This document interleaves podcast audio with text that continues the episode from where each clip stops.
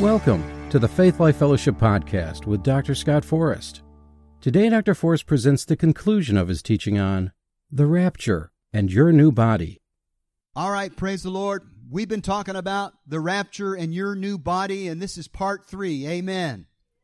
Some of this is a little heady and some of this is a little complex to some people, but listen, it's undertaught in the body of Christ, and I feel my duty as a pastor teacher is to teach you about such things because there's woeful ignorance in the body of Christ about what's coming our way in the future. Amen. We've been talking about the rapture and your new body, and we talked about the rapture in session one, and we talked about your new body in session two, and in this final session, we're going to talk about your place in the millennium. Your place in the millennium. With that in mind, it's probably a good time to review our end times timeline so we can get a mental picture of how all of these events flow together. Now, this is the way that I teach it. I taught the book of Revelation for seven years in the Bible school that uh, Trish and I ran in Louisiana. And so I'm not saying I'm an expert. I'm just saying I'm comfortable teaching on end times. And when there's something I don't understand or a question I can't answer, I'll be honest with you. I'll say, I don't know. I haven't really studied it out. I'm not sure what that means. But there are things that I have a solid understanding of, and I'm going to share them with you. Now, I teach, as you guys know, a pre tribulation rapture scenario. Okay? But today, we're going to talk about the millennial reign of Christ and your place in the millennium. So, really, if you want to disagree with me on when the rapture happens, that's okay, because whether you're a pre trib, mid trib, or post trib kind of person, we all end up coming back with Jesus to take over the planet. Amen? So we can agree on that. All right, so there's the first coming of Christ, referencing the timeline, and the church age, which is where we are right now. And then I believe worldwide revival is going to hit, the former and the latter rain together. And then, when as many people that can be saved in this age have been saved, I believe the rapture will occur. Okay, after that, Antichrist will be revealed, and you'll have the seven year tribulation. Amen. This is a little bit mislabeled here. I borrowed this slide. Actually, the first three and a half years of those seven years is called the tribulation, and the last three and a half years are called great tribulation. And remember, Jesus said, if those last three and a half years were not shortened, no flesh would be saved. In other words, there would be not a man or a woman, I think even an animal left alive on planet Earth. That's how bad it would be if Jesus didn't intervene. Thank God that Jesus comes in the nick of time. Amen. Hallelujah. And then when he comes after the tribulation with the saints riding on white horses, I haven't talked about this in a while, but just think about it. If you're a saint today in the church age, there's a horse in heaven with your name on him. Amen. And it's a horse that can fly. How cool is that? Now, whether they have wings or not, I don't know, but the Bible makes it clear they're going to do a teleportation from planet heaven to planet earth on flying horses. It's a mix of sci fi and medieval. I think it's pretty cool.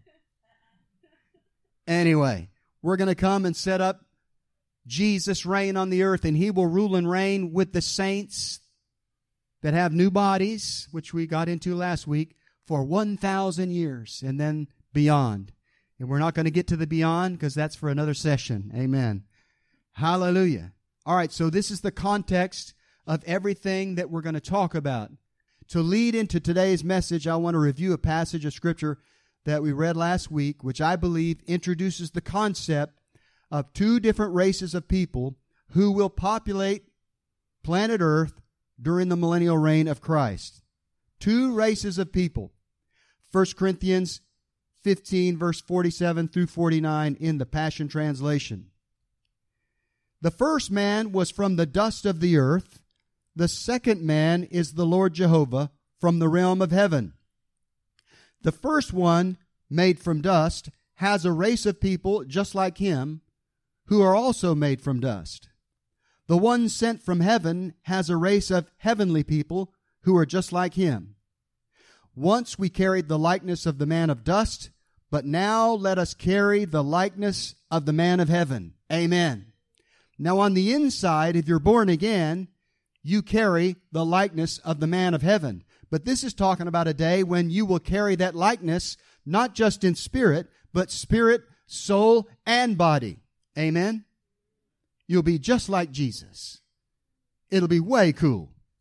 So, this is a recap of last week, but this is so much fun stuff. We got to talk about it a little bit this week.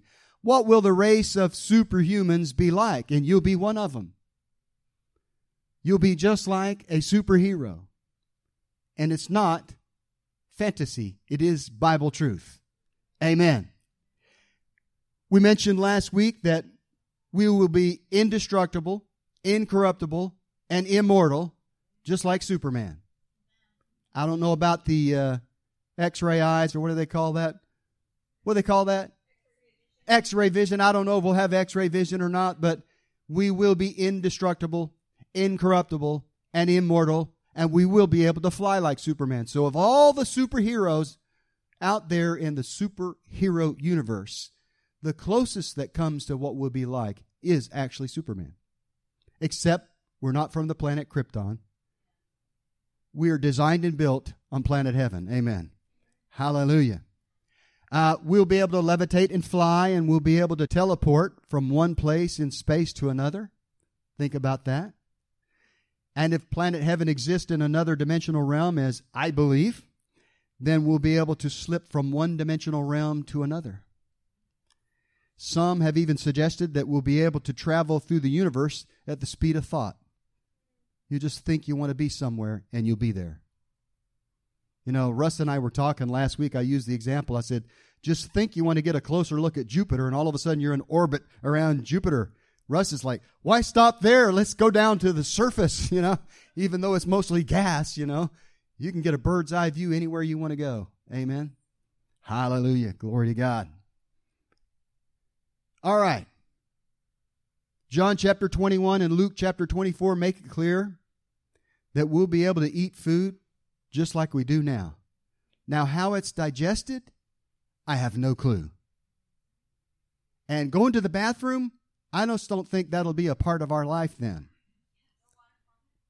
Your food, I believe, will be energized and there'll be no waste. And I, for one, would be glad to say goodbye to that part of my life. Amen. Hallelujah. And we'll also look like an improved version of our old self, and everybody that knew us before will recognize us. We prove that in the scripture. You're not going to be a blob in heaven that has an arm that reaches out and strokes a little harp, you know? You're going to look just like you do now, except a much improved version. Amen. Younger, stronger, healthier. I believe constructed of light, made of light. Hallelujah. It'll be glorious. And I said this last week, you'll even think differently. Because think about it. When you get a new body, it includes a new brain. It's a brain that thinks like Jesus thinks. Amen. So everything will be completely clear to you concerning doctrinal things and the things of the world and the things in the universe and the reason that Jesus and the Father had to do things the way that they did. It'll all be clear. There'll be no misunderstanding. And yes, since we'll be indestructible, we'll be able to stop bullets and any other harmful thing used against us if necessary. Amen. So, what will the race of normal humans be like during the millennial reign? We did not get into that last week. Now, there's not a lot said about the millennial reign in the Bible, but of all the places in the Bible, Isaiah probably has the most to say about the millennial reign. So I suggest that if you want to learn about the millennium, feast on Isaiah. You can start in chapter 65 and 66, and uh, it's fascinating. So this is one verse from Isaiah 65 20, and I have it in the New Living Translation. No longer will babies die when only a few days old. No longer will adults die before they have lived a full life. No longer will people be considered old at 100. Only the cursed will die that young. This is what Isaiah is prophesying about the millennial era. So there's a couple of things we can learn from this scripture about the life of normal humans during the millennium. Now remember, we'll be superhumans, ruling and reigning over the normal humans. So we're talking about what they'll be like as opposed to what I said we will be like. First of all, it is clear from Isaiah that the longevity of natural mankind will be restored and man will live hundreds of years instead of tens of years. Amen? It'll kind of be like the clock is dialed back to before the flood when men lived to be hundreds of years old seven, eight, nine hundred years old. Amen. You will be considered cursed if you die as young as a hundred. That sounds weird to us, but that's going to be the world that we live in. Hallelujah. Glory to God. And the other thing, some of them will be cursed during the millennium. Why is that? Well, the reason's obvious. There will be those who will reject the rulership and the authority of King Jesus. Throughout the entire millennial reign, there will be people that resist the reign of Jesus Christ. And there's a scripture that says that Jesus will rule them with a rod of iron. That's Bible speak for he will enforce the peace. There will be peace, and if there's an uprising, it will be put down by force. I know people don't think about Jesus like that, but he's going to have no rebellion during his reign. He's going to say, in effect, look, you had 6,000 years to run this earth and you made a mess of it. I'm going to show you in 1,000 years what it should have been like. Amen. I'm looking forward to it. In fact, I, I felt the anointing on that. I felt the Lord say it's going to be even better than you're imagining right now. Hallelujah. So, how do we get here? How did we get to this place where you've got two races of human beings, superhumans and humans, that coexist on planet Earth at the same time. How did we get there? And the scenario where the superhumans rule and reign with Christ over the natural human beings. How do we get there? It's a fundamental question that we need to answer. And the only place I know to go is to go into the scriptures. Amen? Now, I'm leaving out a lot of details but the basic answer or answers can be derived from Matthew chapter 25. The first portion that I'm going to read is a parable that I believe applies to the church age believers. That's you and I. We will be judged according to how well we utilize the gifts and talents that the Lord has given unto us during this time. I have a preacher friend that says it like this whether you realize it or not, you're writing your resume right now for what you will do in the millennial reign. So if you want a choice assignment, if you want your dream assignment, then get busy doing what God called you to do in this age. Amen? It's that simple. All right, Matthew 25, verse 14 through 23. This applies, I believe, and most of the Bible teachers I listen to believe this applies to the church age saints, and this is a metaphorical parable about the gifts and talents that God has given through Jesus Christ to the church while he's gone. Remember, Ephesians chapter 4 said that Jesus ascended to heaven and he gave gifts unto men. That's talking about releasing the Holy Spirit. That's talking about uh, releasing the fivefold ministry, but also individual gifts in every believer on the planet. So Jesus is gone and he's expecting us to use the gifts he's given to us to their fullest. Amen. Now nobody does it perfect, so don't anybody get uptight about it. Okay. But if your heart is to live for him, to function in your gift the best way you can, then I believe you're you're just fine. Don't worry about it. Don't lose sleep over it. Just say, Lord, open the doors wherever they need to be open for me to use my gift. And I can tell you one of the prime places that you can start is right here in the local church. Amen. Matthew 25, verse 14 through 23. For the kingdom of heaven is as a man traveling into a far country who called his own servants and delivered unto them his goods. And unto one he gave five talents, to another two, and to another one, to every man according to his several ability, and straightway took his journey. Now I think it's coincidental. Maybe it's not a coincidence that the word talent here, which is a monetary denomination, is used in this parable because in the English, talents are gifts and abilities. Amen. So it's an easy clue that this parable is talking about your gifts and abilities that God has given unto you. And it says he's given to every man according to his several ability. Let me break that down to you. That means uh, that some people are more gifted than others, but God will not hold you responsible for the level of your gift. He'll hold you responsible for using your gift, whatever level it is. Everybody follow me? In other words, the guy who got the five talents will be judged based on five talents. The guy who got two will be judged on two, and the guy who got one will be judged on one. Okay? All right. Then he that received five talents went and traded with the same and made them other five talents. And likewise he that had received two, he also gained other two. But he that received one went and digged in the earth and hid his Lord's money. After a long time, the Lord of those servants cometh and reckoneth with them. That's an old country word. There's going to be a reckoning. He's going to come and call you to account for how you used the gifts that He gave you on the earth while He was gone. All right.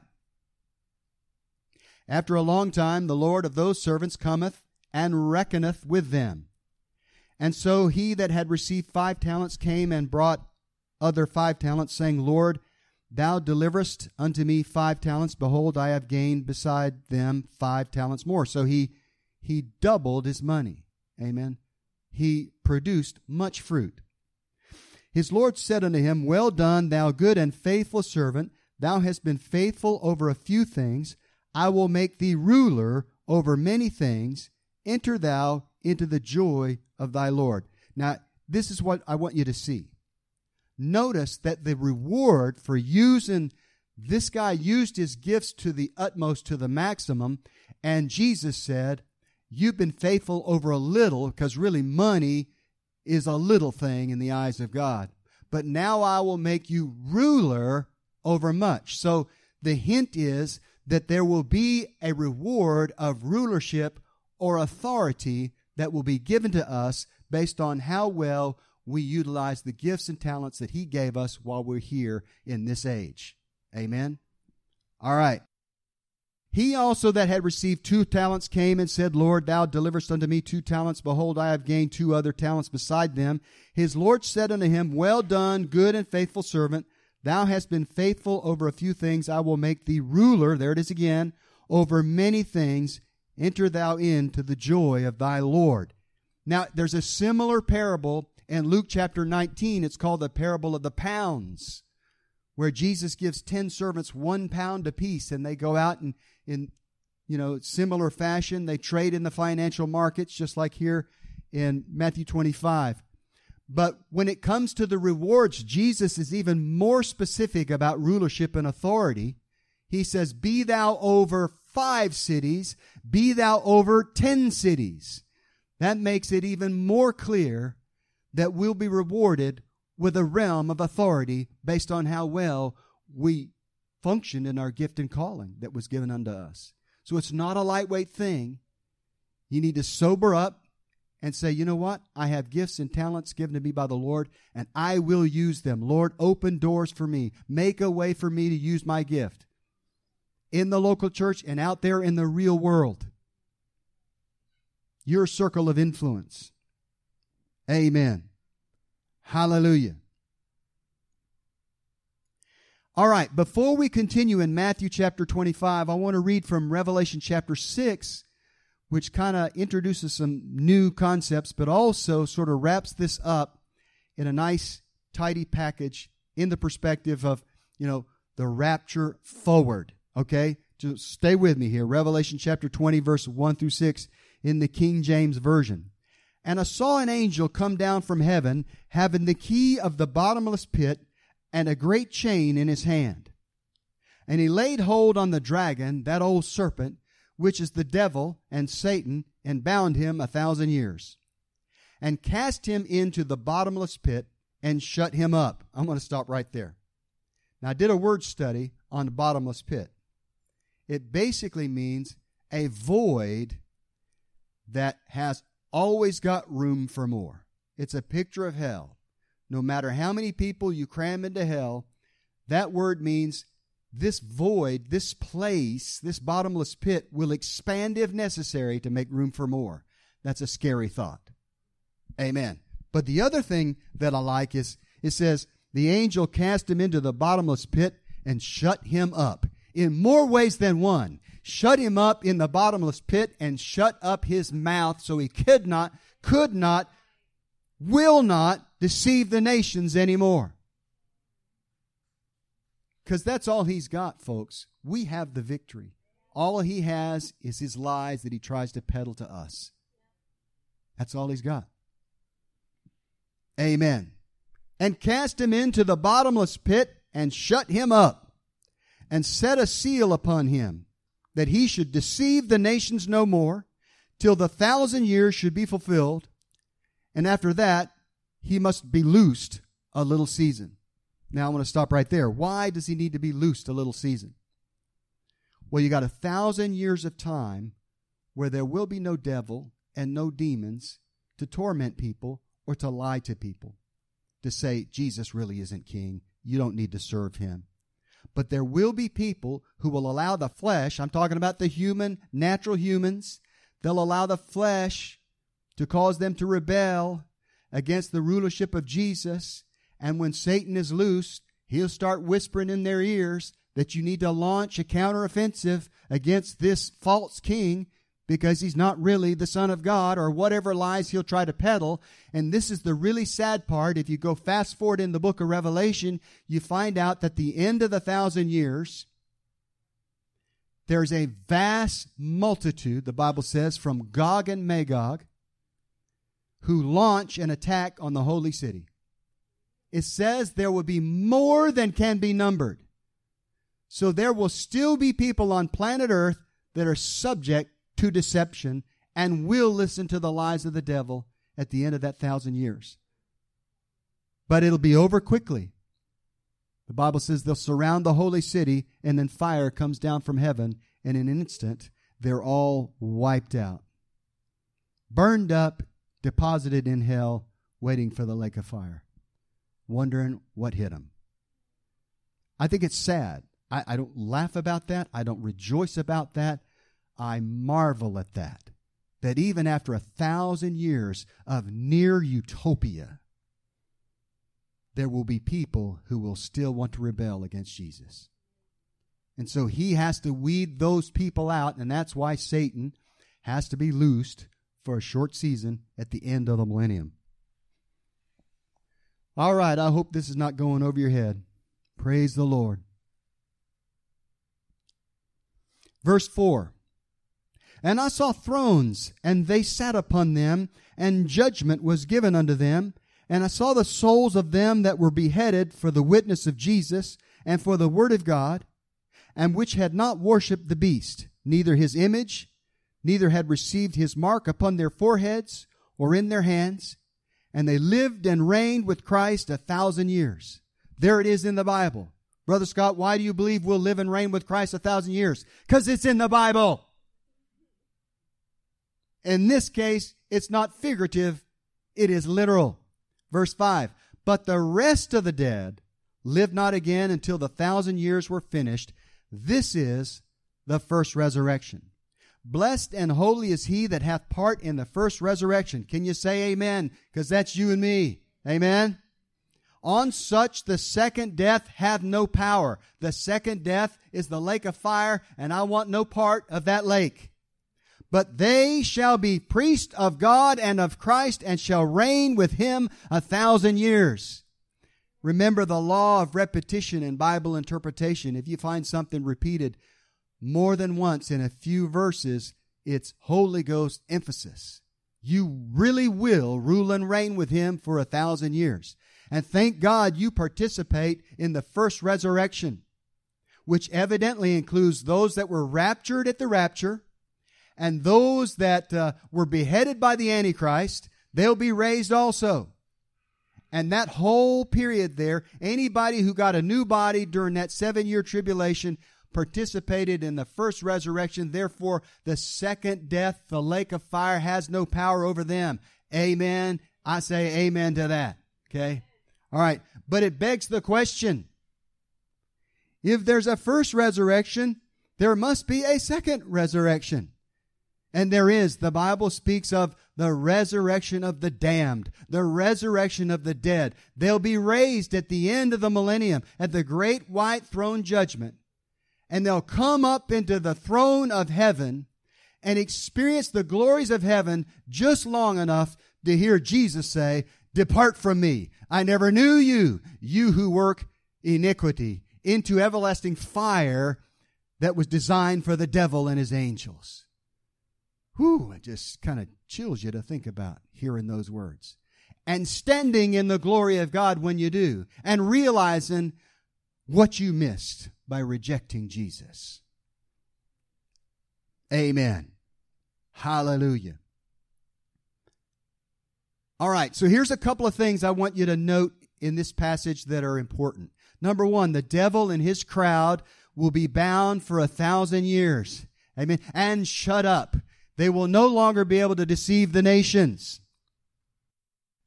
The second portion of Matthew 25 is not a parable per se, but a literal account given by Jesus of how he will judge those who survived the seven year tribulation period in natural human bodies. All right. Notice that? We will be judged as believers at the judgment seat of Christ based on how well we followed our gifts and callings. It's, it's not a judgment for sin because sin has no power of us anymore. The blood of Jesus has cleansed us from all sin, past, present, and future. We'll be judged according to how well we followed our calling. Okay? But the natural human beings, they will be judged on something a little bit different. Just listen to this. All right. Matthew chapter 25, verse 31 through 46. I know it's a lot of scripture, but as I said before, just consider this to be story time with Dr. Scott. Just let me read to you. When the Son of Man shall come in his glory and all the holy angels with him, then shall he sit upon the throne of his glory, and before him shall be gathered all nations, and he shall separate them one from another, as a shepherd divideth his sheep from the goats. And he shall set the sheep on his right hand, but the goats on the left. Then shall the king say unto them on his right hand, Come, ye blessed of my Father, inherit the kingdom prepared for you from the foundation of the world. For I was an hungered, and ye gave me meat. I was thirsty, and ye gave me drink. I was a stranger, and ye took me in. Naked, and ye clothed me. I was sick, and ye visited me. I was in prison, and ye came unto me. Then shall the righteous answer him, saying, Lord, when saw we thee and hungered, and fed thee, or thirsty, and gave thee drink? When saw we thee a stranger and took thee in, or naked and clothed thee?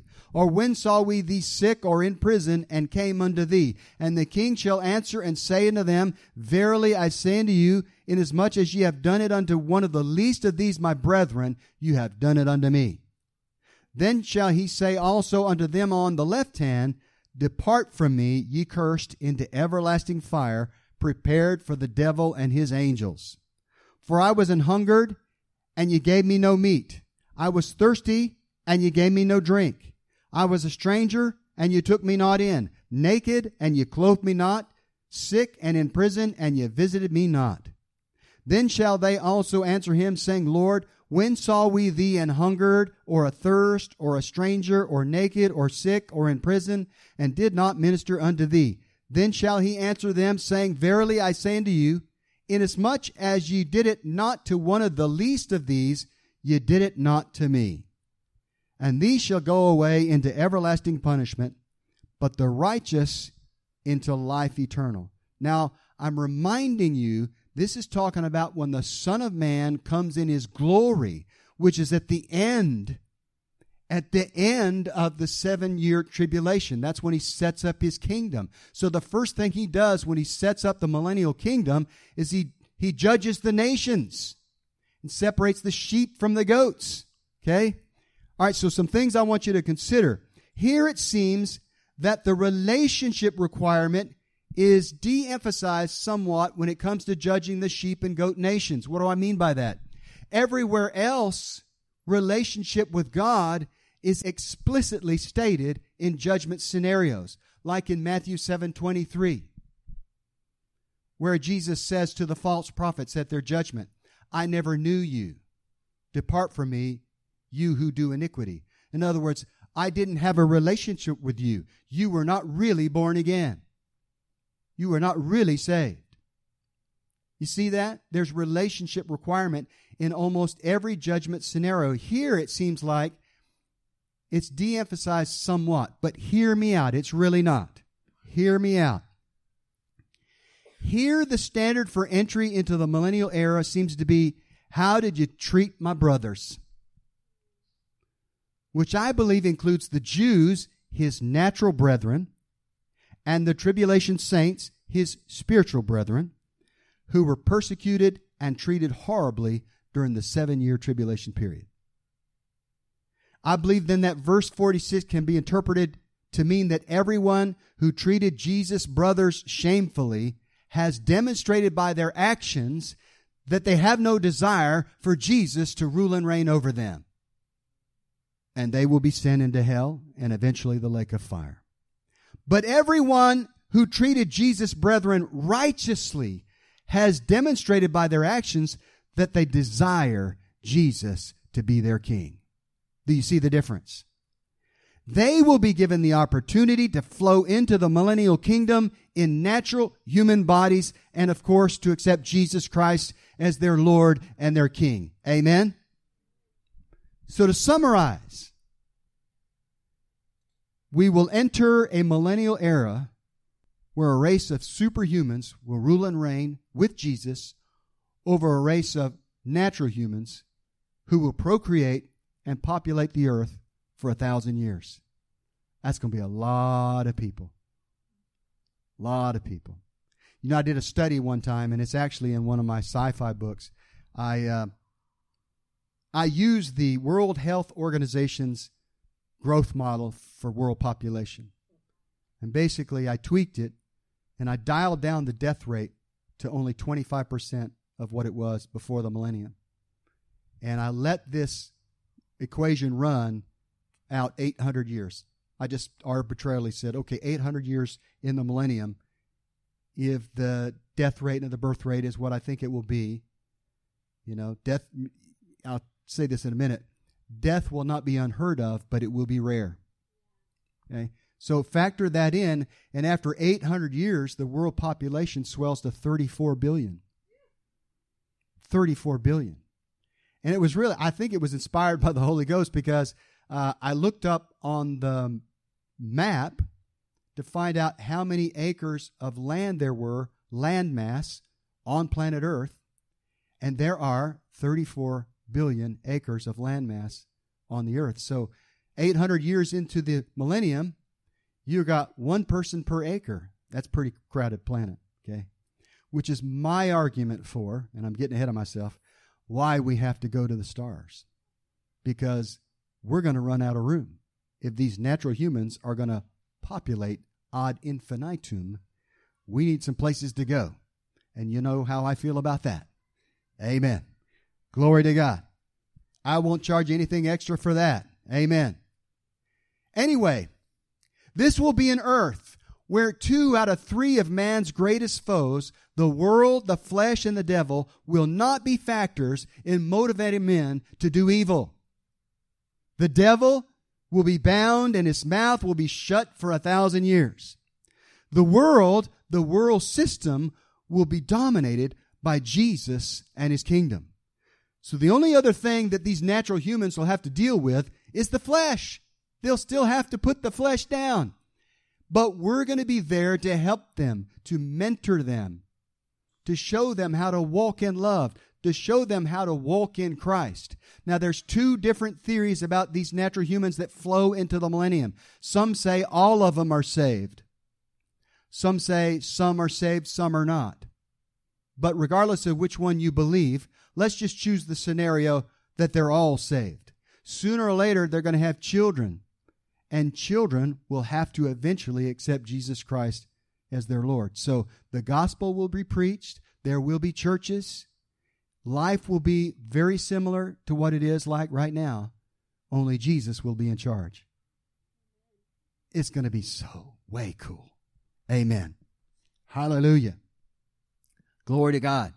How many would love a life where the devil can't talk to you and the world system doesn't want to make you do evil? And the only thing you have to deal with is the flesh. Some people say, that's my biggest deal. I'm like, well, at least there's only one thing.